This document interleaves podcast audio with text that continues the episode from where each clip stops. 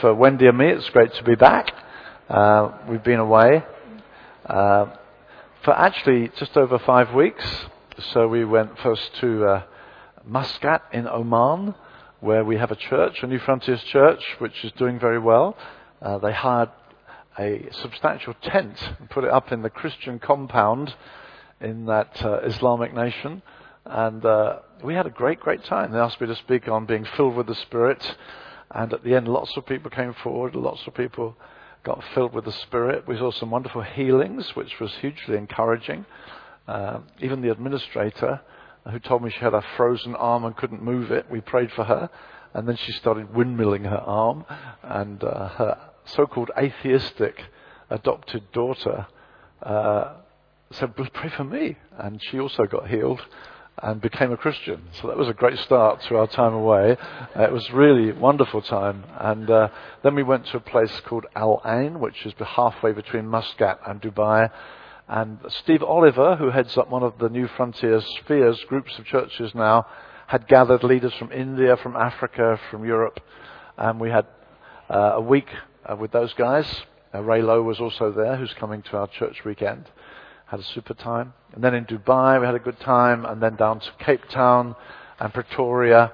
Uh, we have children and grandchildren in Cape Town, so that was special fun. Uh, but it was also great to go up to uh, Pretoria, where a friend of ours leads a really large, flourishing church, and it was great to stand with him and uh, to speak there. They asked me to speak on grace. They said it's a rather uh, kind of legalistic uh, area, and would I preach grace for the week, which I did. And there was a great response, had a great time. And then, as I say, finished up in Cape Town, where again we had, we had a super time with our own church and with uh, another local church, and a leaders gathering which drew people actually from all over Cape Town, which was a very exciting opportunity to share with a lot of leaders from a lot of churches. So, uh, those of you may have been aware of us and what were praying for us. Thank you it was, it was a really good time. Really appreciated the opportunity to be in those settings. Now, I'm going to be with you for three weeks now, and I, have been praying very much what uh, uh, to focus thoughts on, and felt very much that God drew me to look at the life of Moses. And uh, actually, we do that for three weeks, and then in other weeks that when I'll be preaching, I think I should stay with it. Um, I just felt God was saying, "I'm taking you on a journey," and really, the story of Moses is a most wonderful journey. So we'll start with him at the beginning, Exodus chapter 2, and then shortly after that we'll look at some verses in Hebrews 11. So Exodus 2 to give us the background. Exodus 2. Now a man from the house of Levi went and married a daughter of Levi. And the woman conceived and bore a son. And when she saw that he was beautiful, she hid him for three months. When she could hide him no longer, she got him a wicker basket, covered it with tar and pitch.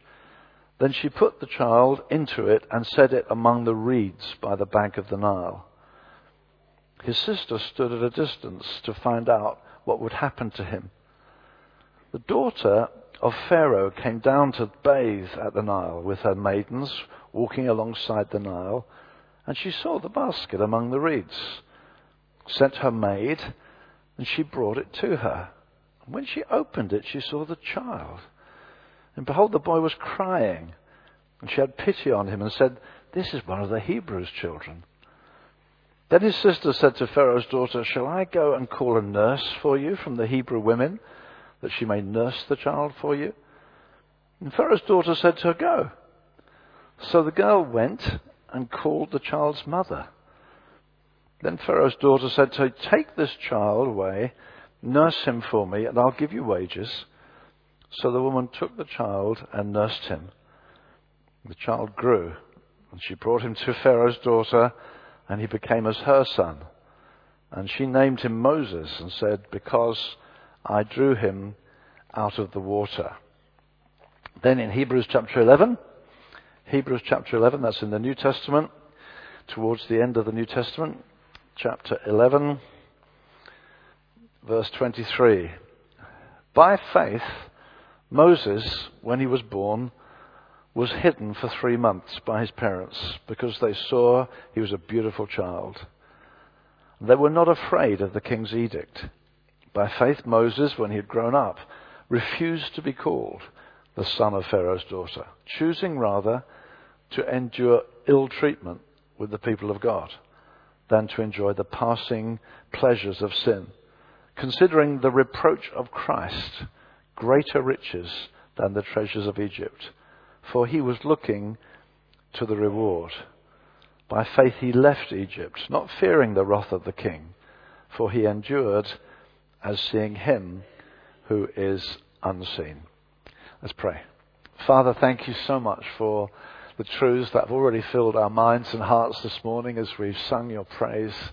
We're so grateful for your amazing grace. We're so grateful that you've dealt with our debts, that, Lord God, you've invited us to be your children. You've awakened us out of death into life. Now, Father, we thank you for the promise of the Holy Spirit. We're so grateful that, Lord, you've said to us, if we who are evil know how to give good gifts to our children, how much more shall the Heavenly Father give the Holy Spirit to those who ask? So we ask you right now, Father, let the Holy Spirit come upon us, be our teacher, take the things of Christ, reveal them to us. Let what happens here now be inspired by the Holy Spirit, we pray. In Jesus' name. Amen. Amen. So the people of Israel find themselves in Egypt. Initially, that was a very positive action. You may remember the story of Joseph, whom God raised up and made extraordinary promises to. Uh, he was true to a vision that God gave him. He went down into Egypt and became kind of prime minister of the nation.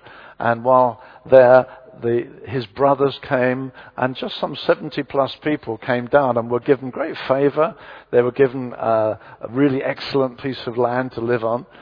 And then gradually, as the years slipped by, the Pharaoh who invited them, the Pharaoh who so honored Joseph because of his deliverance, the way he served the nation, uh, passed on, and different Pharaohs came and went, and it was a season of some hundreds of years. And during that period of time, the nation of Israel grew and grew and grew. So much so that the Pharaoh began to be alarmed at their size and decided to uh, persecute them and to limit their growth. So much so that it came to such a horrific moment that he said, well, all male children must be destroyed. All male children at birth must be hurled into the Nile. So it's an absolutely wicked uh, generation. And Moses is born into a terrible circumstance. You know, if you're going to be born somewhere, you think, boy, do I want to be born among slaves? Do I want to be born among slaves where boys get killed? I mean, you couldn't imagine a worse place to be born.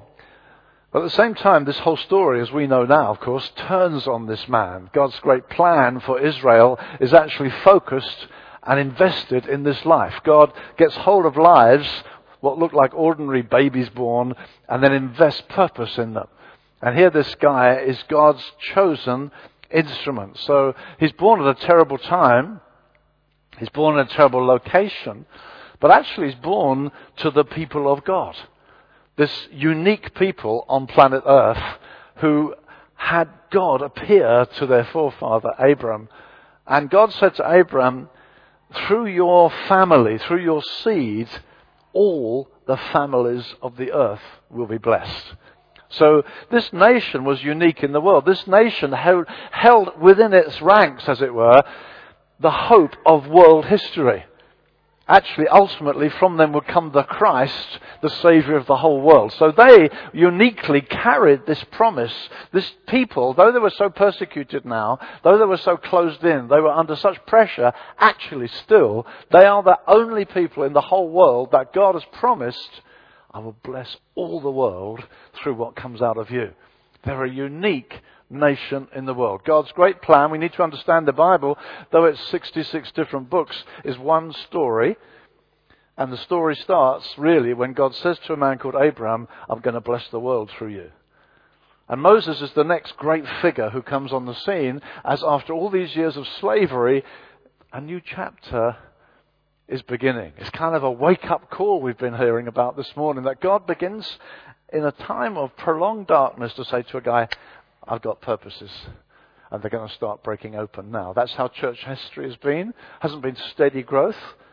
It's been kind of up and down. And very often it's turned on God coming to a man like John Wesley or Whitefield or D.L. Moody and suddenly investing in them great purpose. And so much has happened out of a life that he's raised up. Maybe a Gladys Aylward, maybe a Jackie Pullinger. One girl says, Yes, I'll go. And out of that, hundreds of people get saved. So God begins his purpose in this man, Moses, and he begins to outwork that plan with him. So he's born, yes, in terrible times, but he is born to believing parents. Obviously, the years had slipped by, and I guess hope was fading, but Moses' parents were believers. They find their place in Hebrews 11, which is the kind of great heroes chapter. By faith, it says, they hid the child. So they took a very dangerous uh, action, really. They were supposed to destroy this boy, supposed to be handed over for destruction. They said no, by faith. Their faith overcame their fear. You can't do both at the same time. You either fear or you believe. It's important for us to know that, isn't it? So, no, no, they believed God and they, they looked after this little boy. There must have been something, I think, in the heart of God that had been revealed to them. Although it says he was a beautiful boy, I guess most of us think our children are beautiful, even if we think, as strangers, looks like a lump of dough to me, but uh, in the eyes of parents, think, oh, so precious, you know. Uh, but I think there's more here. I think there's uh, there's a faith element, and, and, and the Bible very clearly, faith is believing God. So I think God had maybe whispered something to them about the purpose that was wrapped up in this life. And their parents, his parents' names were Jochebed, which means Yahweh is glorious. And the other was Amram, which is the people are exalted. Now, to have names like that, since and even a previous generation was holding faith, where you think, well, where is God glorious? We're slaves. But in the midst of darkness, it's always been the, the case. Even when Jesus was born, there was Anna, there was Simeon, there was, a, there was a little nucleus who still believed in God. And these people, they even called their children wonderful names. God is glorious. The people, the people. But they look like a gang of slaves, but the people are exalted. So faith was still lingering in this very dark age. And Moses had this massive privilege of being born into a believer's home. Not a religious home. Sometimes we almost deplore the fact that I was raised a Christian. I got no testimony. You know, so I say, yeah, I became a Christian when I was six. Like, you know, when I gave up a life of terrible shame when I was six. And you think, oh, I've got no testimony. If only I'd had a bad testimony and I could glory in it. No, if you're children of believers, it's massive privilege. And Moses was the child of believers. And they, they, they believed God. They, his boy was surrounded by faith from the beginning. So they kept him instead of killing him. And then there came that moment where they felt that we can't hide him any longer. And uh, they put him in a basket, which they coated with tar and pitch, took it to the water's edge among the reeds by the Nile. And it wasn't abandoning him because it says quite plainly that Miriam, his sister, was watching. It's not like, oh, well, goodbye, we give it all over. No, no, she's watching. There's a sense in which there's a faith element. What will God do? What will God do? And then we see the story turning on this lovely detail of sovereignty that he cries, Pharaoh's daughter's there, and the next step takes place. Pharaoh's daughter falls in love with the baby, has mercy on him, and takes him. You know, lots of Bible stories turn on a detail of timing. It's again very encouraging for us, dear friends, that your life and mine, they can turn on moments, a conversation, a person you meet, a context you find yourself in. It seems random, but it's actually God's moment for something to break through. Think of Joseph. His brothers are about to kill him. One of them prevails. No, don't kill him. Pulls him out. And just then, these, these merchants going down to Egypt come by. Just in that moment. And the story turns on them saying, Oh, we'll take him. And the next stage begins. The whole story of Esther turns on the king having a, having a dream at the absolute crucial moment. Beloved, God's got his hand on your life. He can make things work just in a moment. In a, in a moment of time, a chance conversation, a meeting, a development, and it's God. And Miriam's got enough faith to say, I'm going to watch what God will do. It's good for us to wait for his moments, anticipate his moments, be responsive in his moments. The story turns then on this moment. And uh, she takes the child. Miriam rushes forward and says, Would you like a nurse? It's all very cunning, really. Yes, okay, why not? You have a nurse to look after this baby for me. I'll pay the wages. So it's rather hysterical, really, that she's given, he's given back to his own mother, and Pharaoh pays the wages for this child who will deliver Israel from him. And I love that verse in the Bible says, He who sits in the heavens shall laugh. God's amazingly over the detail.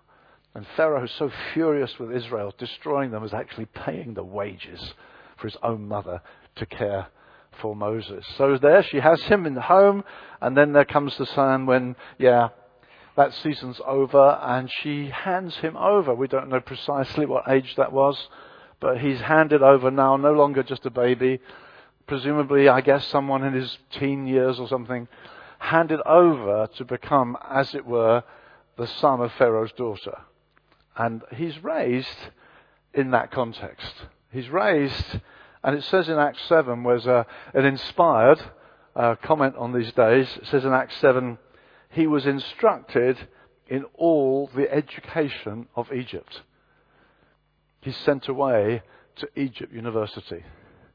And while he's there, he's taught all the philosophy of the Egyptians, their astrology, their Egyptian science, their philosophy, their language, their whole worldview, an Egyptian worldview. He is instructed in an Egyptian worldview. And it says this He became mighty in word and deed. As a young prince in Egypt, he's hugely privileged. He's not just saved from death, he's brought right into a royal household. He's almost, one could argue, in line for the throne. He's the son of Pharaoh's daughter. And some would argue, if you look at the commentaries, yes, he was in line for tremendous authority and power. There he is.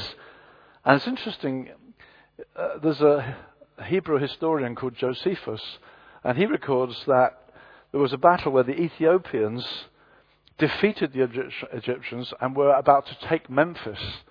And Moses, as a young prince, led the royal army against the Ethiopians, won a great victory, and brought the spoils back into Egypt. So he's a, a renowned, successful prince in Egypt. That's the background to our whole story.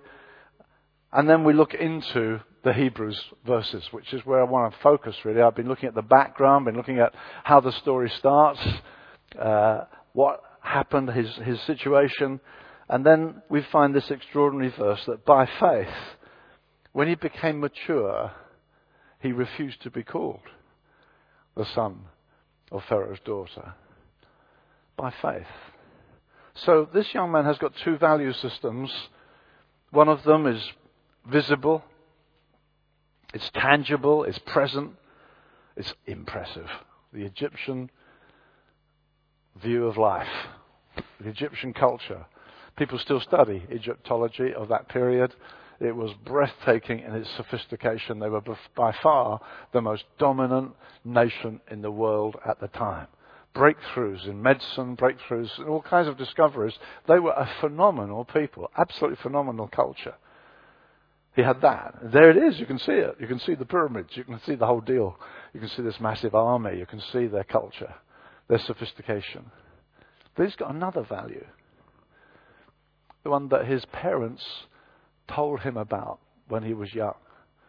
When they told him of an unseen, spiritual, future, otherworldly vision, outwardly unimpressive at the moment represented by despised slaves. At the moment represented by weak, uneducated, impoverished, unimpressive people. And so he's got these two visions. This glorious, sophisticated vision. All this bright look what they've produced. And this strange, unseen, saying, Look, our forefather spoke to Abraham.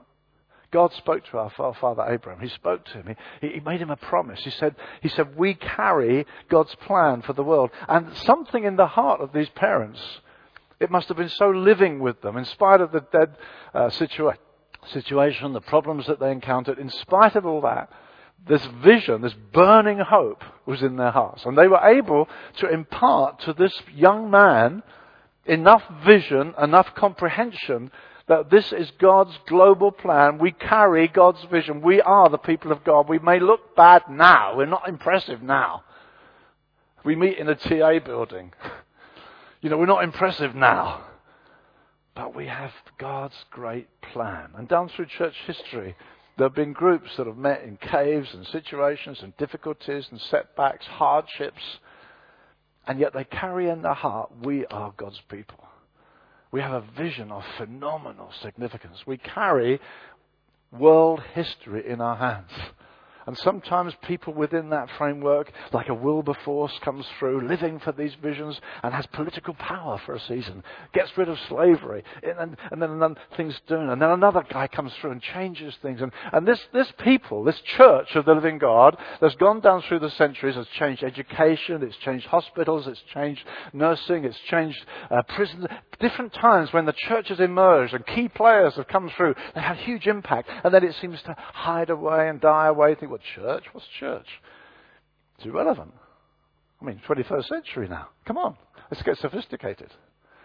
And that's the kind of battle that went on in Moses' world. He's got this hugely successful, sophisticated system, and he's got this spiritual thing, which you can't see.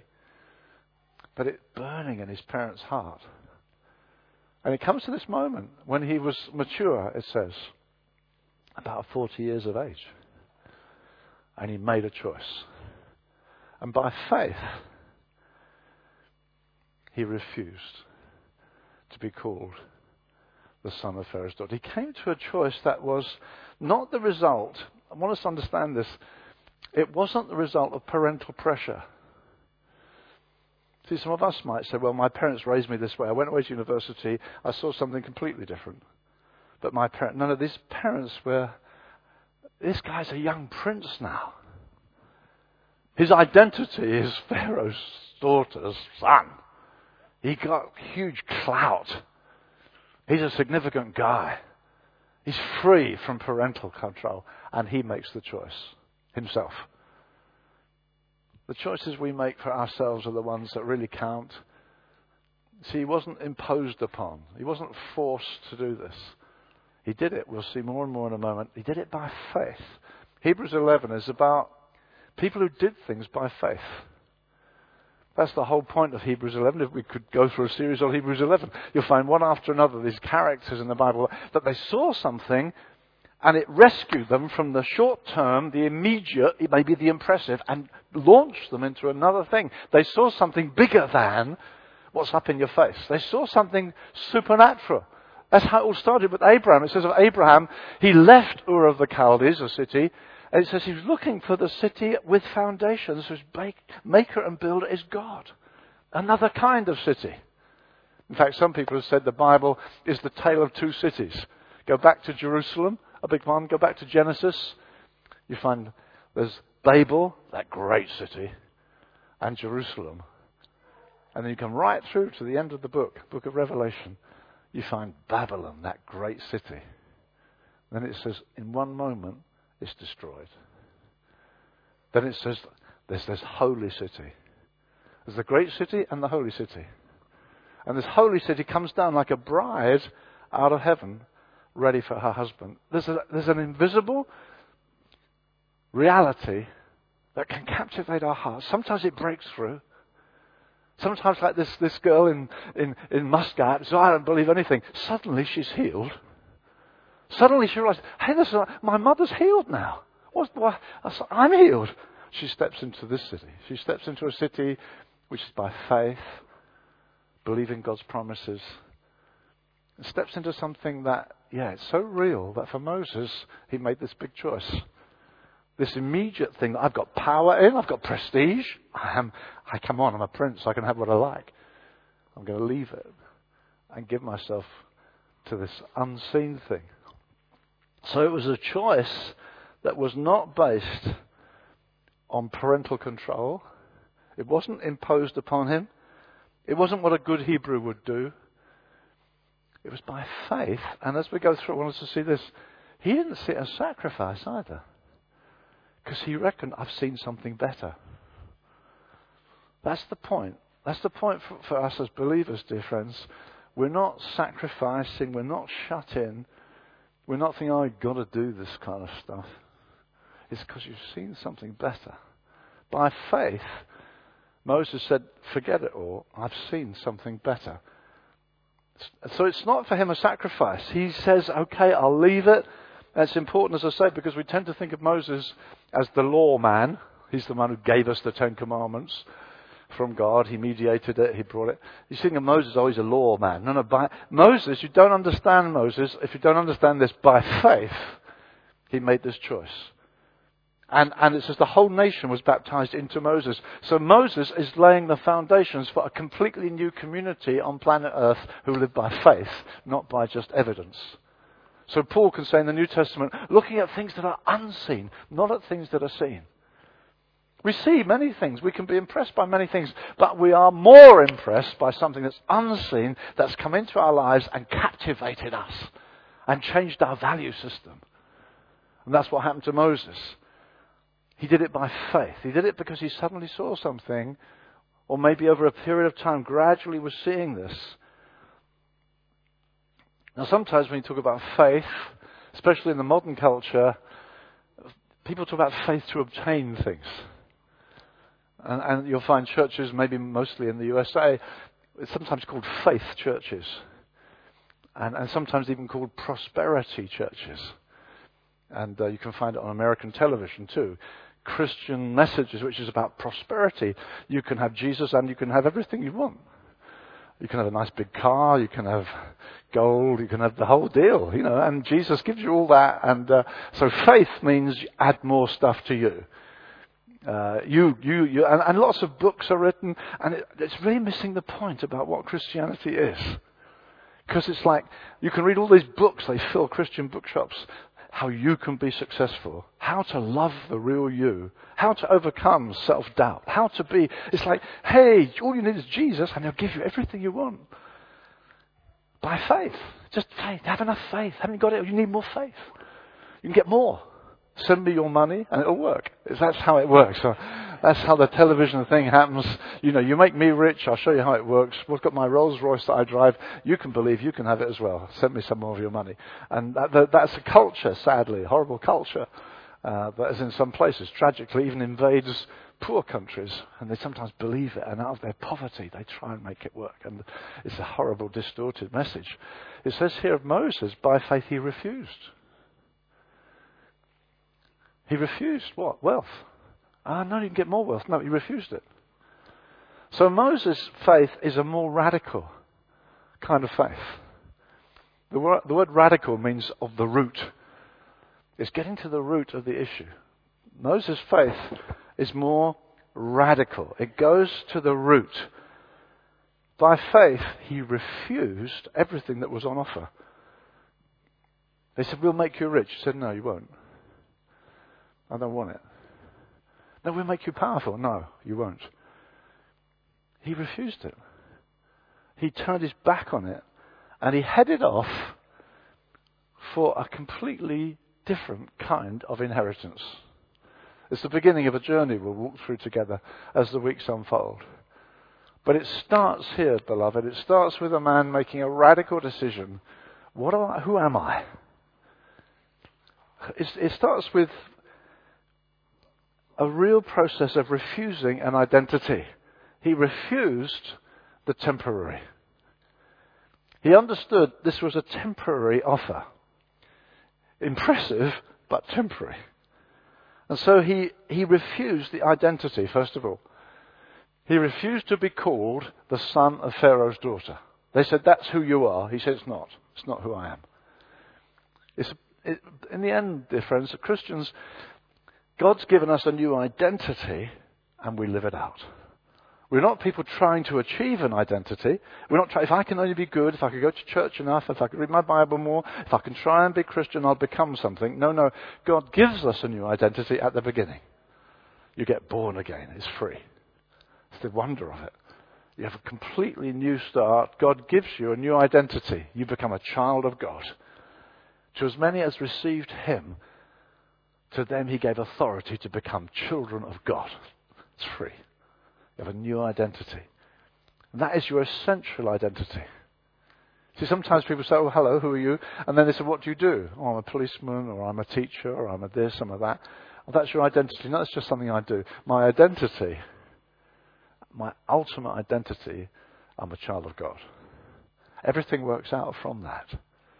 So he refused other people giving him a false identity. He said, I'm not the son of Pharaoh's daughter.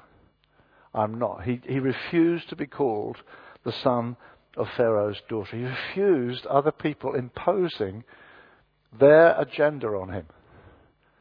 A friend of mine who became a pastor felt God was calling him actually to put down his secular job. That's the way God led him. And he went to see his boss. His intention was to give in his notice. And when he went the boss said, Oh, come on in. We're so glad to see you. Oh, take a seat. We want to tell you our plan for your life. And he sat there and thought, Wow. And they started talking about the car he'd have and the position he'd have and the people would be within his sphere. This is our plan for your life. And he said, just as he just made this decision, costly decision to put down what he already had, they're offering him even more. And he said, thankfully, I, I was clear. No, I, I don't actually want your plan for my life. I want somebody else's plan for my life. It's on a bigger scale. So he made a, he made a decision based on, and I'm not letting other people tell me who I am. It's who we are. And it makes, it makes us make radical choices in life. See, you, you can either say, well, this is my world, this is my family, this is my children, this is my job, this is my insurance system, and I have Jesus. Or we say, no, no, Jesus has given me a completely new identity. It's much more radical. Much more radical. It's cut right. So Paul says this in Galatians 2.20, I've been crucified with Christ. It's no longer I who live. I'm a new person. Or again in Galatians when he says, I glory in the cross, not as a sentimental memory, I glory in the cross by which I was crucified to the world and the world was crucified to me. A radical change in my view of the world took place when I became a Christian. My expectations, my identity, thoroughly, radically, at the root changed. I've been crucified to it. That's what's happening to Moses here, saying, No, no, I don't want your, what you're offering me. God's got a plan for my life. And it works from a completely different foundation. It comes from trusting Him, it comes from obeying Him, it comes from doing what he offers me. So he refused to be called the son of Pharaoh's daughter. He refused what's called the passing pleasures of sin because this world is very attractive. Sin is very attractive. Sin's fun. Sin's excitement. That old hymn says, The pleasures of sin I resign. And years ago it was challenged in some hymn books to the follies of sin I resign. But it's true, the Bible says there's pleasure in sin. If there wasn't pleasure in it, we wouldn't be at all attracted. What the Bible's saying is no, it's very short term. It, it, it's so frighteningly intoxicating. And you just imagine the kind of opportunity would have been for a young prince in Egypt to have whatever he wanted. He's a prince. He can do what he likes he can have what's on offer. And I'm sure there would have been a lot on offer. But he looks at it and says, no, that's short term. I remember I was very shocked once. I was in Ghana with one of our South African pastors, and uh, he was taking a session. I'm sitting in the crowd, and he began to talk about the pleasures of sin, the temptations of sin. He said once he was away in a European city, and he'd just flown in. He was in the bus shuttle going to the hotel, he said, I'm in, I'm in, I'm in the shuttle uh, and uh, the bus going to the hotel. He said, a beautiful girl got in next to him. And uh, as she got into the bus, she dropped her handbag or dropped something. And he, he got down and picked it up and gave it to her. And he said her fragrance was kind of overwhelming and she's kind of stunning girl. And he gave her the handbag and she was very sweet and smiled at him. And, and she said, Have you been here before? Yes, I've been here before. Oh, I've never been here before. Oh, this is fantastic. That is fantastic. Uh, how long you for? Oh, just a couple of days. And uh, so he's an anonymous man in another continent. And uh, would you like? Yeah, I'll show you around. Uh, yeah, I've got the evening free. And so he starts showing her around the city. Show her just that evening, showing her around the city. She's laughing at his jokes. This is what he said. She's enjoying my jokes. Enjoy. I'm, I'm thinking, wow, this incredible girl. And we go back to the hotel. I say good night. I go to my room. A few minutes later, there's a knock at the door. I open the door. She walks straight into the bedroom and says, What time's breakfast? And he said, The reason I can say this is because I opened the door again and said, It's such and such a time, good night, and closed the door. So I wouldn't be able to say that with my wife sitting in the back row, which she was. I'm sitting there thinking, Gosh, what's he going to say next? and he said, Yeah, she's sitting in the back row. She knows the story. I was silly to even be fascinated. But come the crunch, I closed the door and pushed her out. See, he knew, wow, the pleasures, the excitement of this beautiful girl, this fragrant, as he called her, enjoying his humor, walking into his bedroom. And he's anonymous in another continent. No one knows, but he would know. And he just knew, no, that's passing, that's passing. See, the pleasures of sin. And so Moses made a choice that's not just on morality. It's not your good guys don't do that, bad guys do. It's no, no, I don't belong to that world. I don't belong. I've been. I'm, I'm, out of that passing age. I'm in another age. I'm in another. I'm a new creation. God's making new creation. We're part of a new creation. And that, that belongs to something that's going to pass away. God's going to judge the world for its grossness. And we're not part of it. It doesn't belong to us. It's foreign to us. And, and in that moment, he suddenly, he suddenly thought, God, I got very frightening close to that. And, and, and backed off quickly. The passing pleasures of sin. Sin is pleasurable. Of course it's pleasurable. It wouldn't have any pull on us. But he refused the passing pleasures of sin. And it says the riches of Egypt. The riches of Egypt. He overcame that. I mean, he had terrific resources. The young prince had what he likes.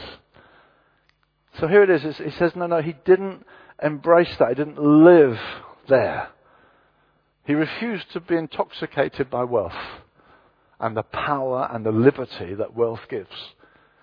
But wealth gives you liberty. As it says in James, you can say, well, we'll go here, we'll do that, we'll go that. It's, ah, I can do whatever I like. I've got the resources. I don't have to ask anybody's permission. I think we'll go here. We'll send my kid to there. We'll have vacation there. You know, it's my freedom. This guy's got freedom. Do what he likes. And he says Moses gave it up. Now, does that mean all Christians have to give up money? Now, Jesus spoke to one man, you remember, the rich young ruler? And he, and he had a conversation with him. How do I inherit eternal life?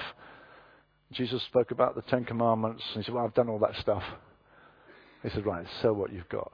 Now, you don't find Jesus saying that to everybody, actually. The church was not made up of a lot of people who used to have money and now they're in poverty because they've given everything away.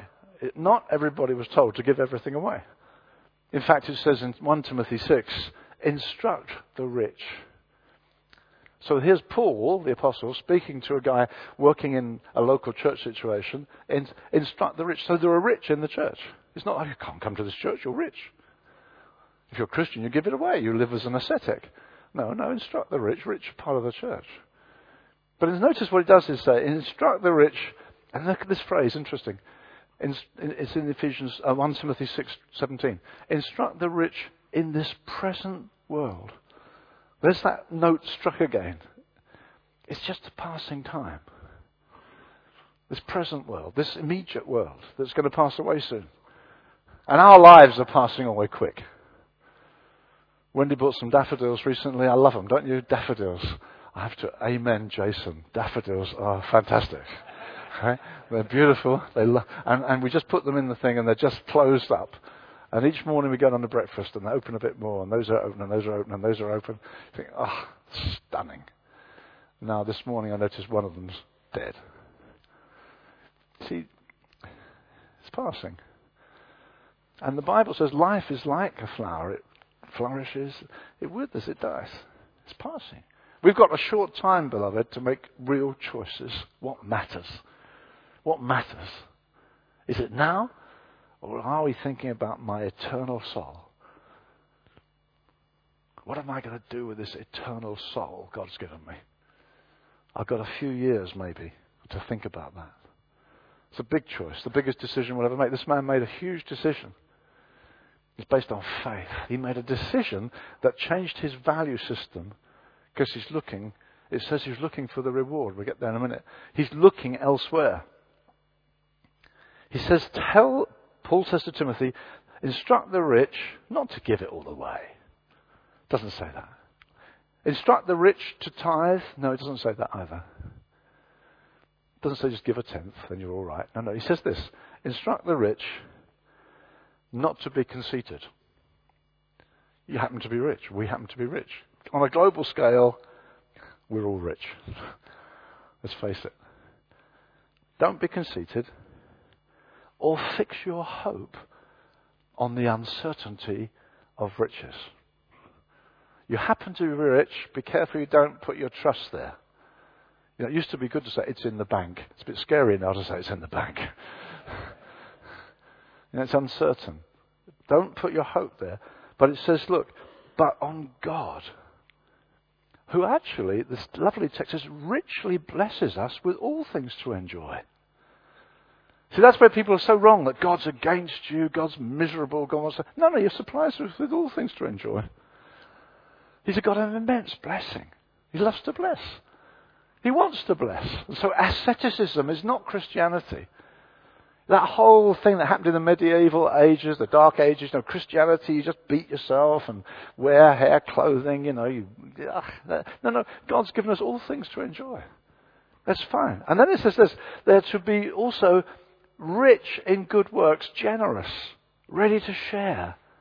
Then comes this eternal note again, storing up for themselves the treasure of a good foundation for the future, so they may take hold of that which is life indeed. Okay, so you're rich in this present age. What is life indeed? Is this invisible world that we're all going into. And the way we handle our money will demonstrate are we really preoccupied with this, or are we laying hold of that which is life indeed? Are we storing up for ourselves? Storing up for ourselves happens, I'm preaching on one of our gift days. Is the way we respond to this, could it be described? Generous, storing up for the future? Or is it, oh well, what have I got? Stick it in. See, these kind of values are meant to come right on into.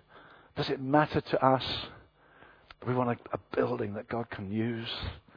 Something that really is a confronting Kings, Kingston with the presence of Christians. That's our vision. That's what we're praying for, working for, giving towards. We say, no, that, that matters a lot. That invades our choices. We're not casual about it. We say, no, God, you're, what you're after really matters to us. It affects the way we think, affects the way we live. So Moses turned his back on a wrong value system and embraced another. And let's just come right to my last point. He embraced the permanent. He embraced the permanent, choosing rather, he says, to endure ill treatment with the people of God.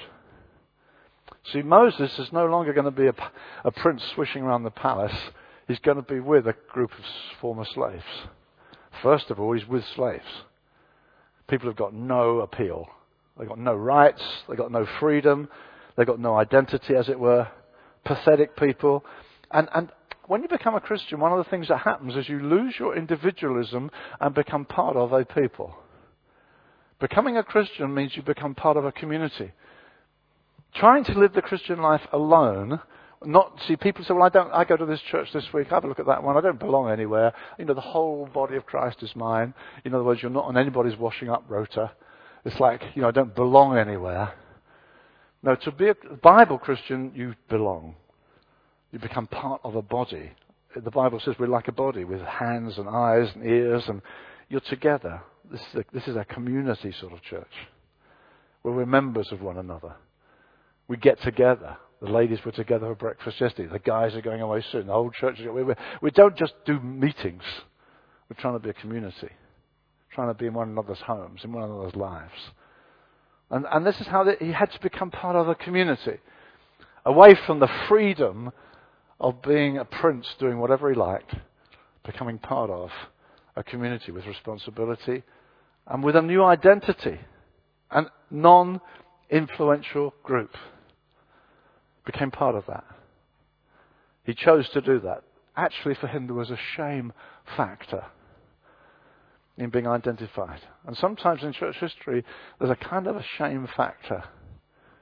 Because sometimes the church is so marginalized in the culture. We happen to live in such a time. You go back a century, the church was very central in this culture. To go to church was a noble thing.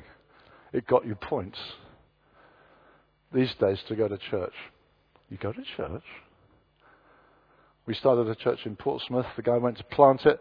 Richard Shaw told me he went to the estate agents. He said to the girl, I want a house in Portsmouth. She said, uh, Why? Moving in? She said, I'm going to plant a church. He said it was an open, open style office, and she pushed back on her chair on wheels, and she said, "He's going to plant a church. Anyone here ever been to church?" And no one in the whole office had ever been to church. You know, you, these days you're outside. To be a, a committed Christian, you're outside. There's a certain reproach. At university, you could be the only Christian in your group. At school, a teenager, you can be the only Christian.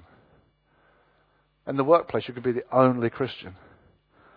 And, and, and, you believe weird things. You believe like God created. God created the heavens and the earth. God created us, we believe. We believe Jesus is the only way. It's not lots of, no, only Jesus is the only way, we believe. We believe in heaven and hell. You believe? Yeah, we believe that. Well, you're weird. You're like an alien. You're like a stranger. That's exactly what the Bible says. Aliens and strangers. And that's how the church started, dear friends. When the church started with a little nucleus and they were breaking out. See, the difference with us is with Moses, he left Egypt and went on a journey. For us, we kind of leave Egypt, but we still live there. We're not all going to move to some paradise in Mexico. You go to the office again on Monday. So you kind of left, but you haven't. You've left something profoundly in your value system, but you still turn up on Monday. Whereas Moses could say, I'm leaving, I'm going. But it's just got to be just as real for us, just as thorough, that we are, as it were, outside of the culture. And it says this of the early church in Acts 17:7 speaking against Christians. It says, they all act contrary to the decrees of Caesar, saying there's another king, Jesus. So they were living in a culture in those days where you, you worship Caesar. Caesar's the God. You have, to, you have to worship him. You don't, you're in trouble. So in our day, you're not necessarily in trouble in England, you're just weird marginalized. When the church was started, you were in danger. You don't worship Caesar. These people, it says, as they went preaching, they act contrary to the decrees of Caesar. And that's beginning to happen in England now when laws are coming in, changing more and more, reflecting the non-Christian culture. More and more, you run your guest house, you say, well, I won't let that happen. I'm sorry, I won't let a room be used like that. You won't? We'll close down your guest house then. You won't? We'll do this then. Mean, it's beginning. So you get marginalized because what do you care about? And this guy, he said, no, I'd rather be, I'd rather be with the despised people. Because there's a permanence about what I'm being called to. There's something that matters to me so much. When we were first starting the church in Seaford, where New Frontiers started, if you like, and we were really trying to build a radical church, and it was quite a different kind of church. And I and invited one guy to become a house group leader. And uh, he was doing very well as a house group leader. Actually, he was a policeman. And he was invited into uh, his boss and told, well, We want to promote you, but it means this. And he said, Well, actually, I don't want to move. Why not? I've just been invited to be a small group leader in my church. Oh. What? Yeah, I don't want to move. And he said to him, You have just committed professional suicide. Because, well, the church mattered more to him. It was more important to him. I've just become a house group leader. Think, group what I do. It's the thing I do. No, no. We're trying to build something radically different. We're trying to build something that will become, we didn't know then, a group of churches that will go right around the world. Where ultimately people would say, I'm off to Japan. I'm off to Istanbul. I'm off to, I'm going. What, what, what, what, what you do what? It started at the beginning like, no, I won't take that promotion because I want. We, let's just build a church that's totally different, where people really mean it, where God is really in our lives. You've committed professional suicide. Pervez, the guy who leads the New Frontiers churches in Pakistan, he was converted in Dubai, where we've just been. Went back to Pakistan. Six churches he oversees now. It's a very dangerous place to build churches. Very dangerous. When Dave Devenish's visits, they have police protection, armed police protection. It's dangerous. It's dangerous. They're against the decrees. They're against the culture. And that would be true in many nations, wouldn't it? So we're out of step. Moses said, Okay, I'm not going to be a prince. I'm going to stand with the despised people. Why? Why? Why? because it says he was looking for the reward. He says he, he lived as seeing the unseen. He, he endured as seeing the unseen. There's something in our lives, dear friends, that is, I mean, we have, we've, we've started eternal life. We know Jesus is alive. We know he's the Son of God. We know these things are true. We know we're going to live forever. We know our sins are forgiven. All our debts are written off. We're going to live for God. So it radically affects the way we live. And Moses is put before us this morning at the beginning of our story. And he's telling us don't get ensnared by this passing age. You've got to live in it. We can't all run away to Canaan. We're not all meant to live in monasteries. We're not meant to be ascetics. Or as you read about in the early church, what they call pillar saints, who literally lived on top of pillars and they passed food up to them so they wouldn't be contaminated. Now, we live in this world with other people. But there should be something about you and me that provokes questions. What is it with you? What is it with you? You seem to have a completely different value system. And that should be, people should touch that. You should be very good at your job. You just, well, I'm not interested in this job. I live for heaven. No, no, you should be the best one in your job. Doing a fine job, doing a good job, responsible, doing it well. But saying that ultimately, I live by another value system for the glory of God. By faith, then, Moses refused to have someone else tell him who he was. He refused the passing pleasures of sin. He's not going to get caught up in that mucky stuff that's going to get banished forever from the presence of God. We don't belong there. We don't belong there. We I'm not having anything to do with it. We're not looking for power in this world because we've seen something eternal. That's how the story starts. That's how he got started. Let's just stand to pray, and the band can come up and we can worship.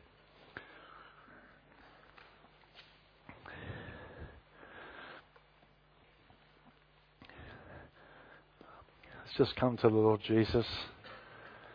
Beloved, if you're a Christian, if you're a Christian, it's so profound. God's changed your identity. It may be this morning you're feeling, I don't think I've been radical enough. I think the immediacy of Egypt, the immediacy of the present culture, the media, the television, the entertainment world, the whole thing, it's just so in my face that it's shaping who I am.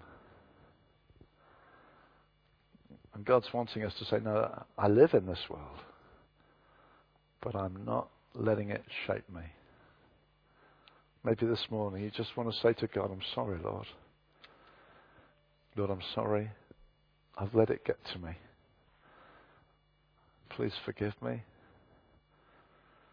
Please help me to make choices that line up with the huge thing you've done for me. Help me to live in the light of eternity.